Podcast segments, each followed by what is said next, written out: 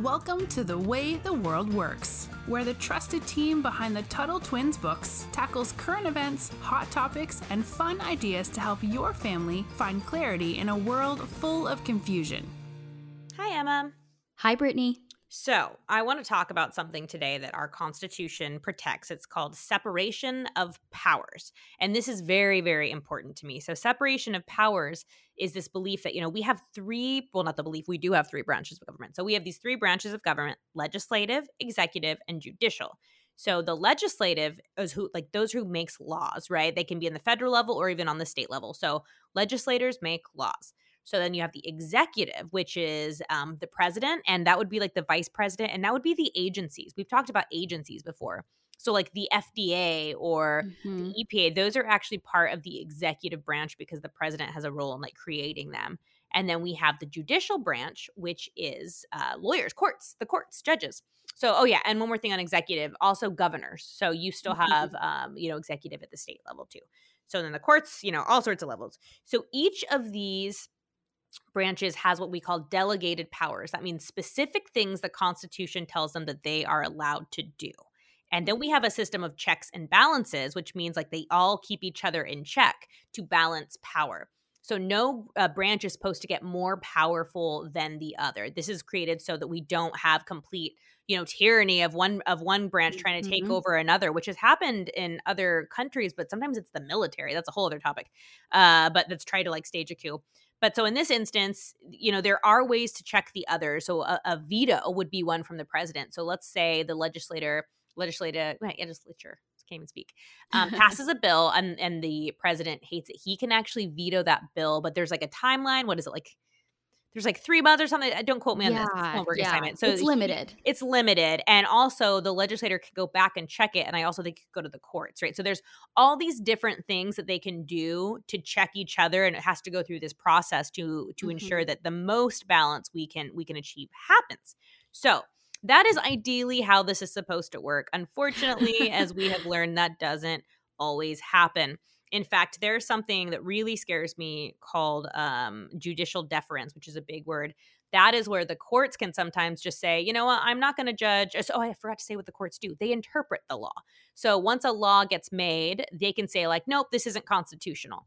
So in this case, with judicial deference, they can take a law that an agency creates and say, you know what, we're going to let the agency both make the law and deal with interpreting it and enforcing it. So that's a big problem because, first of all, agencies like the FDA, they're not, those people aren't elected. So they're not supposed to be mm-hmm. making laws at all. And then getting to enforce them too, there's just a huge, what's called a conflict of interest there. So it's very scary. So, Emma, I want you to think of any examples on how separation of powers is getting abused today, if you can think of, of anything. Yeah, the big one that comes to mind right now, just because it's it's a big thing in the news, is this vaccine mandate that Yes. President Biden has tried to push through. And correct me if I'm wrong, but I believe it was an executive order that advised OSHA, which is, gosh, what does OSHA oh, stand Oh, it's for? like, Oh, you know oh, what? I'll. I'll look it up while you. and health and something like that. So it- Brittany, Brittany can pull it up Yeah, the I'll exact abbreviation while I explain this.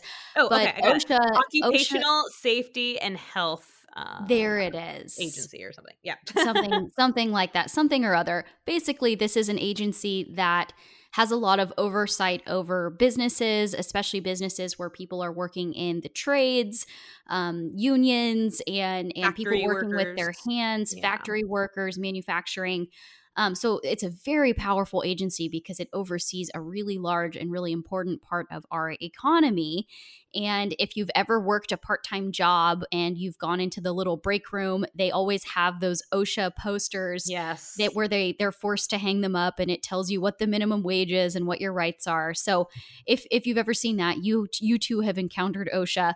But essentially, I'm I'm rambling here about OSHA.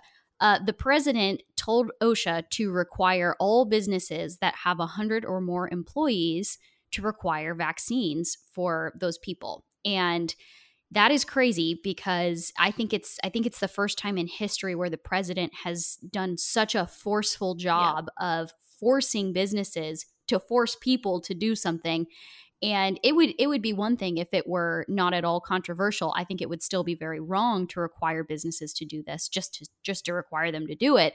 But also vaccines do have a level of risk and and that's something that should be left up to the individual people. So to to kind of try to summarize this, OSHA is now giving this advice, quote unquote advice, it's advice with major force behind it that businesses need to require these vaccines and a lot of companies are now suing um, suing president biden and suing osha for trying to force this through. And it's interesting because my husband's company is actually one of the ones named on the lawsuit. Interesting. Um so they they are like right in the middle of this battle. So i hear a lot of interesting insights from him on this.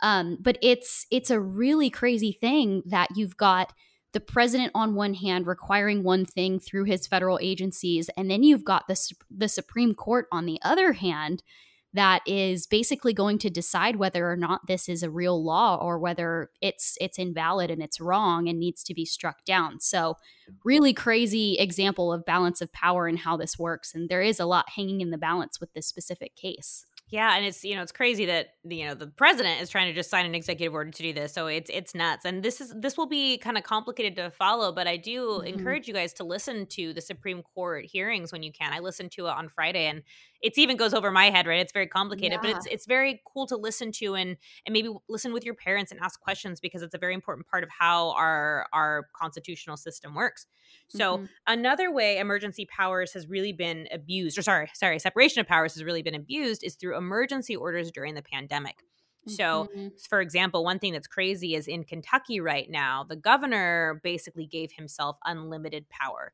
Now, there could be some argument. Now, I, I do not like his argument. There could be some argument as to why they should have made emergency orders when the pandemic first happened, right? Because mm-hmm. we didn't know what was going to happen. Now, I definitely want to err on the side of freedom in all things, right? So, yeah, I, I don't necessarily support that, but but it could be justified that there was some reason for governors to to take some action in the very very beginning. However, with these emergency orders, there's no end date, so they can mm-hmm. take this unlimited power, so to speak to shut down businesses to to you know keep kids home from school or the funniest thing is to decide which businesses get to stay open that always oh, cracks oh, yeah. me up where yeah.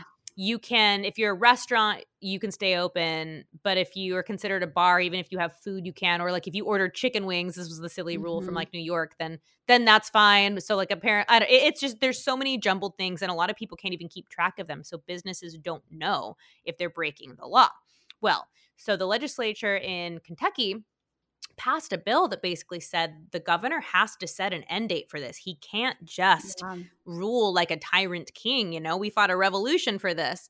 So, in response, and this is what's crazy to me, the governor is suing the legislature, basically saying, I have ultimate authority. I should be able to do this. And that is just nuts to me. And that's, yeah. you know, Kentucky is not the only place.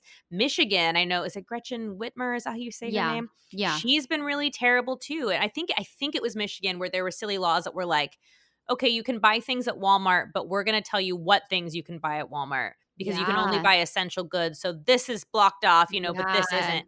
And, and is it just your leaves or you can't yeah. garden? It was so crazy. silly rules. New York has been really bad too. One of my favorite uh, things in New York is they said that church services could stay open but like plays couldn't happen. Now the funny thing about this, and I, I know a lady who owns a theater, and this happened to her, where she runs, she rents out her space to a church on Sunday. So it's mm-hmm. the same safety protocols for both the church and the play, but one of them she's allowed to open up at full capacity meaning that she can have all the seats she has filled and with the theater she can only fill certain seats. I think i think the wow. ban is lifted but new york's a mess so who knows?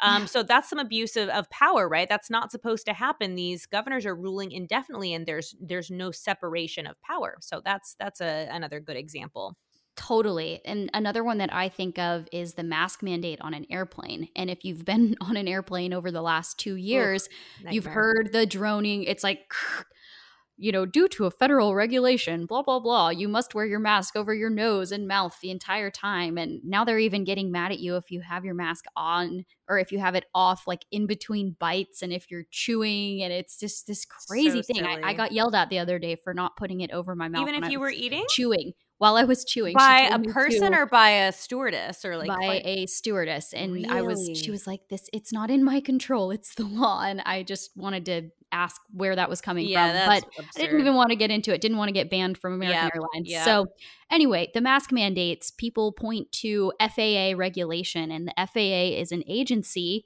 that was never given any sort of power over what we can do with our bodies. It's it concerns airlines and aviation and honestly probably shouldn't even exist at all because why is the federal government controlling so much of that stuff?